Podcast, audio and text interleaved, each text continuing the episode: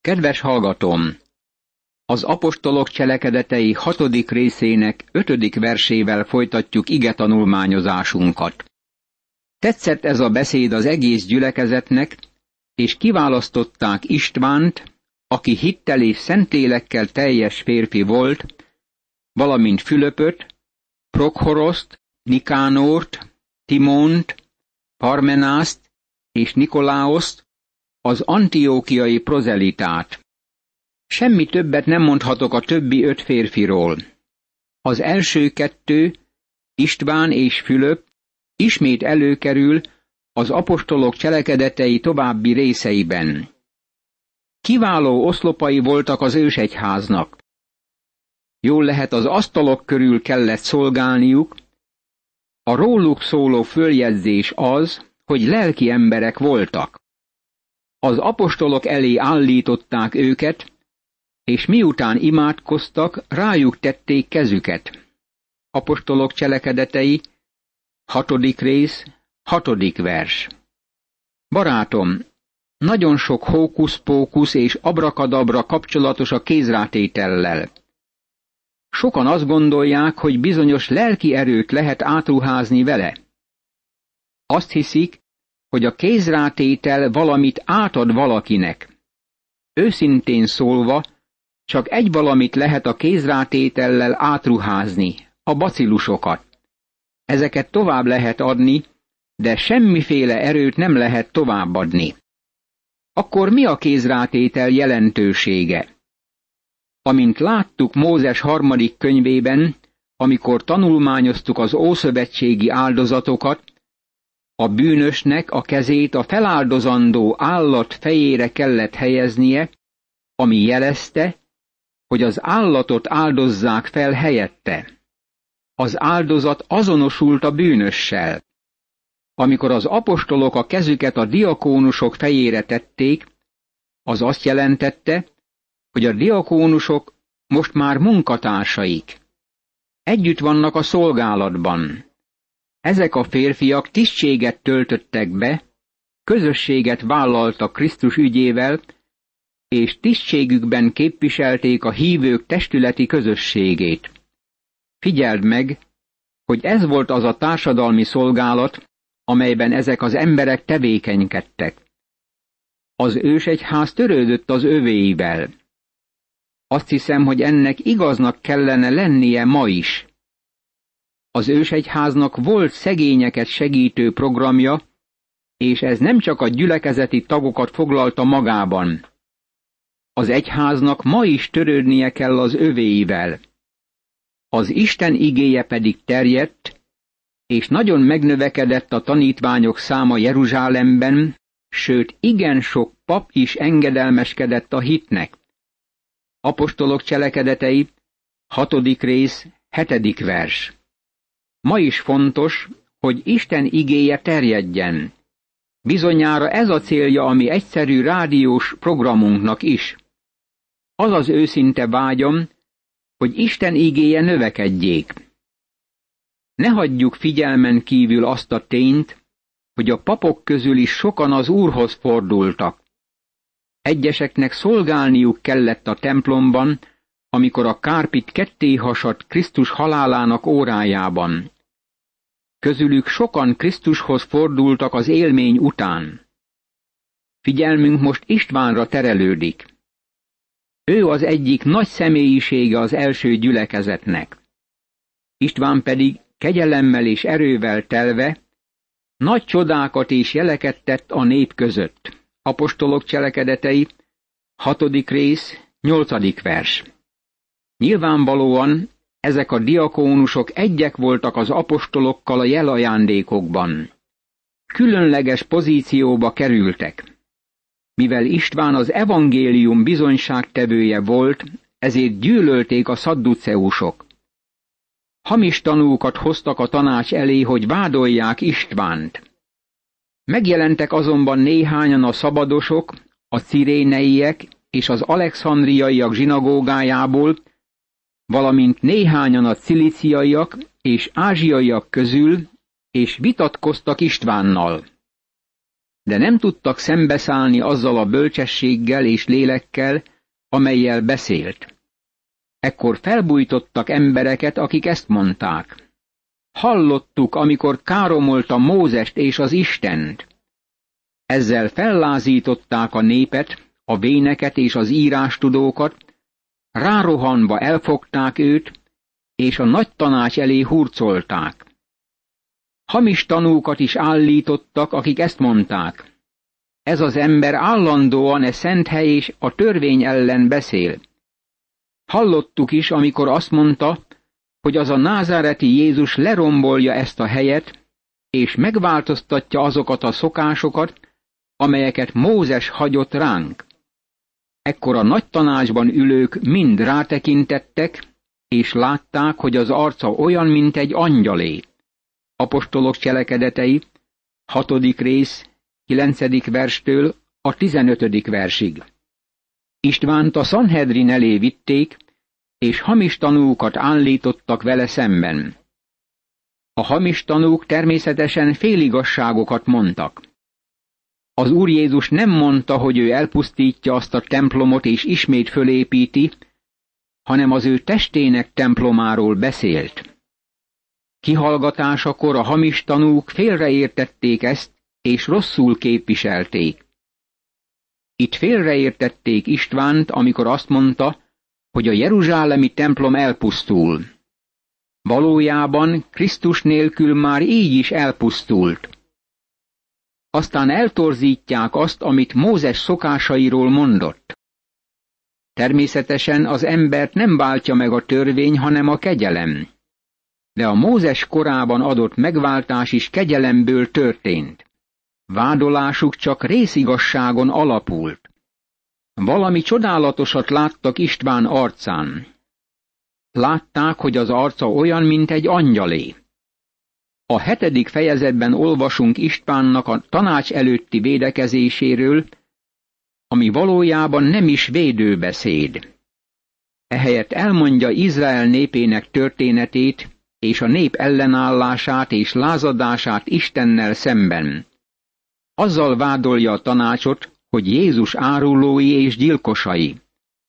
Ez természetesen a legkeserűbb gyűlöletüket gerjesztette fel, és István megkövezéséhez vezetett. A nemzet történetének ihletett áttekintésében István nagyon világossá teszi, hogy sohasem volt olyan idő, amikor az egész nép imádta Istent. De mindig volt egy hívő maradék, az igazi hívők egy kis maradéka, mint ahogy a mikorunkban is van. A főpap megkérdezte, valóban így van ez? Ő erre így szólt. Atyám fiai, férfiak és atyák, halljátok! A dicsőség Istene megjelent a mi atyánknak, Ábrahámnak, amikor Mezopotámiában volt, mielőtt letelepedett Hárámban. Apostolok cselekedetei, hetedik rész, első és második vers. A Sanhedrin tagjai vádolják Istvánt. Megkérdezik tőle, hogy igazak-e a vádak. Válaszában nem próbálja magát tisztázni. Lényegében nem is említi az ellene fölhozott vádakat. Milyen csodálatosan kezdődik ez a beszéd. Őket testvéreinek nevezi, hiszen atyafiai test szerint. Az időseket atyáknak nevezi. Ő a fiatalabb, és tiszteletet tanúsít irántuk. Ő lesz az egyházban az első mártír. Néha halljuk, amint mondják, hogy a kereszténység kezdetben ténylegesen ifjúsági mozgalom volt. Nem teljes pontatlanság azt állítani, hogy ez ifjúsági mozgalom volt. Két férfi, akiknek kiemelkedő helyük volt, István és a tarzuszi Saul, akivel hamarosan találkozunk, fiatalok voltak. Ez a két férfi nagyon sokat tett az ősegyház életének kialakításában. Mindketten talentumosak, akiket a Szentlélek használ. Mégis ez a két fiatalember csak akkor találkozott egymással, amikor még ellenségek voltak. A kereszt elválasztotta Istvánt és a tarzuszi Sault éppen annyira, mint ahogy a kereszt elválasztotta a két fölveszített latort Jézus mellett. Pál tudta, mit mondott az első korintusi levél első részének 18. versében. Mert a keresztről szóló beszéd bolondság ugyanazoknak, akik elvesznek, de nekünk, akik üdvözülünk, Istennek ereje. Amikor Saul meglátta Istvánt, azt gondolta, hogy István nagyon ostoba. István beszéde mesteri munka. Áttekinti a nemzet történetét Ábrahámtól kezdve. Onnan kezdődik Izrael népének története. Nem mennek vissza annál távolabbra. Ugyanezt találjuk Máté evangéliumában. Ez a könyv, amelyet Izrael népének írt Máté Isten lelkének indítására, visszavezeti Jézus Krisztus genealógiáját Ábrahámig. Ha vissza akarod vinni egészen Ádámig, akkor Lukács evangéliumához kell lapoznod. István Ábrahámmal, a hit emberével kezdi. Jól lehet végigvezeti a nemzet Isten elleni lázadását és szembeszállását, mindig van egy hívő maradék. Ez így van ma is. A szervezett egyházban, a látható egyházban van egy maradéka a hívőknek. A látható egyházban nem mindenki igazi hívő. Az emberek talán fölteszik a kérdést. Azt gondolod, hogy XY keresztjén? A válasz az, hogy még ha templomba jár is, és gyülekezeti tisztséget visel is, nem biztos, hogy keresztény. Izrael népe körében volt egy hívő maradék, és ugyanígy a látható egyházban is van az igazi hívőknek egy maradéka. Ábrahám a hit embere volt. Hit Istenben és engedelmeskedett Istennek. A hit mindig engedelmességhez vezet.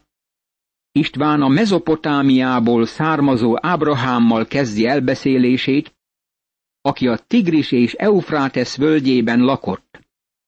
Ott volt Ábrahám szülővárosa. Onnan hívta előtt Isten, és ezt mondta neki, menj ki földedről és rokonait közül, és menj arra a földre, amelyet mutatok neked. Apostolok cselekedetei, hetedik rész, Harmadik vers. Isten kihívta őt otthonából, mert az a bálványimádás hazája volt. Ekkor kiment a káldeusok földjéről, és letelepedett Hárámban. Miután pedig meghalt az apja, Isten áttelepítette őt onnan erre a földre, amelyen ti most laktok. Nem adott neki ebből örökségül egy talpalatnyit sem, de megígérte, hogy neki adja azt birtokul, és majd utódjának, pedig nem volt gyermeke. Apostolok cselekedetei, hetedik rész, negyedik és ötödik vers. István ismerteti Ábrahám történetét. Ez bemutatja Ábrahám hitét. Isten gyermeket ígért neki, és országot ígért neki. Jól lehet Ábrahámnak sem gyermeke, sem földje nem volt, mégis hit Istennek. Így mondta meg Isten, hogy utódja jövevény lesz idegen földön, és rabszolgává teszik, és nyomorgatják négyszáz esztendeig. De ezt a népet, amelynek szolgálnak, ítélettel sújtom, így szólt az Isten, ők pedig ezek után kiszabadulnak, és szolgálni fognak nekem ezen a helyen. A körülmetélés szövetségét is adta nekik. Így nemzette Ábrahám Izsákot, és körülmetélte őt a nyolcadik napon, Izsák pedig Jákóbot, Jákob viszont a tizenkét ősatyát. Apostolok cselekedetei, hetedik rész, hatodik, hetedik és nyolcadik vers. István Ábrahámtól kezdve végigmegy a patriarchák korszakán. Beszél József testvéreiről, akiket a gyűlölet és utálat vezet, és eladják Józsefet Egyiptomba. De Isten kézben tartotta és felhasználta Józsefet az ő megmentésükre. Itt valójában a Szentlélek magyarázza az Ószövetséget. Ez különösen kiemelkedővé teszi ezt a szakaszt. Az ősatyák pedig féltékenykedtek Józsefre, és eladták Egyiptomba, de az Isten vele volt. Megszabadította őt minden nyomorúságából. Kedvessé és bölcsétette Egyiptom királya a fáraó előtt, és kormányzóvá emelte Egyiptom és a fáraó egész háza fölé. Éhínség jött egész Egyiptomra és Kánaánra, és olyan nagy nyomorúság, hogy atyáink sem találtak élelmet. Amikor azonban meghallotta Jákob, hogy van gabona Egyiptomban, elküldte atyáinkat. Először csak ez történt, de József a második alkalommal megismertette magát testvéreivel, és így a fáraó tudomására jutott József származása. József ekkor magához hívatta atyát, Jákóbot, és 75 főből álló egész rokonságát. Lement tehát Jákob Egyiptomba, aztán meghalt ő is, meghaltak atyáink is. Átvitték őket Sikembe, és elhelyezték abban a sírban, amelyet Ábrahám ezüst pénzért vásárolt Emór fiaitól Sikemben. Apostolok cselekedetei, hetedik rész, kilencedik verstől a tizenhatodik versig. István most a nép történetének egy másik időszakához érkezik. Emlékezteti őket az Egyiptomból való kiszabadulásra.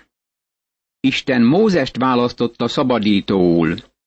Bemutatja, hogy eleinte Izrael gyermekei nem akarták követni Mózest, és hogy Mózes bajban volt miattuk az egész úton. Amint közeledett az ígéret teljesülésének ideje, amelyet Isten kijelentett Ábrahámnak, elszaporodott a nép, és megsokasodott Egyiptomban. De akkor más lett a király Egyiptomban, és ő nem tudott Józsefről. Ez a király álnokul bánt népünkkel, és azzal nyomorította meg atyáinkat, hogy kitétette csecsemőiket, hogy ne maradjanak életben. Ebben az időben született Mózes, aki kedves volt az Istennek. Három hónapig nevelték az apja házában, amikor pedig kitették, a fáraó leánya felvette, és saját fiaként neveltette. Apostolok cselekedetei, hetedik rész, tizenhetedik verstől a huszonegyedik versig. István megjegyzése aláhúzza azt, amit mondunk, amikor tanulmányozzuk Mózes életét. Ha második Ramszesz volt az elnyomás fáraója, akkor Mózes lehetett volna a következő fáraó.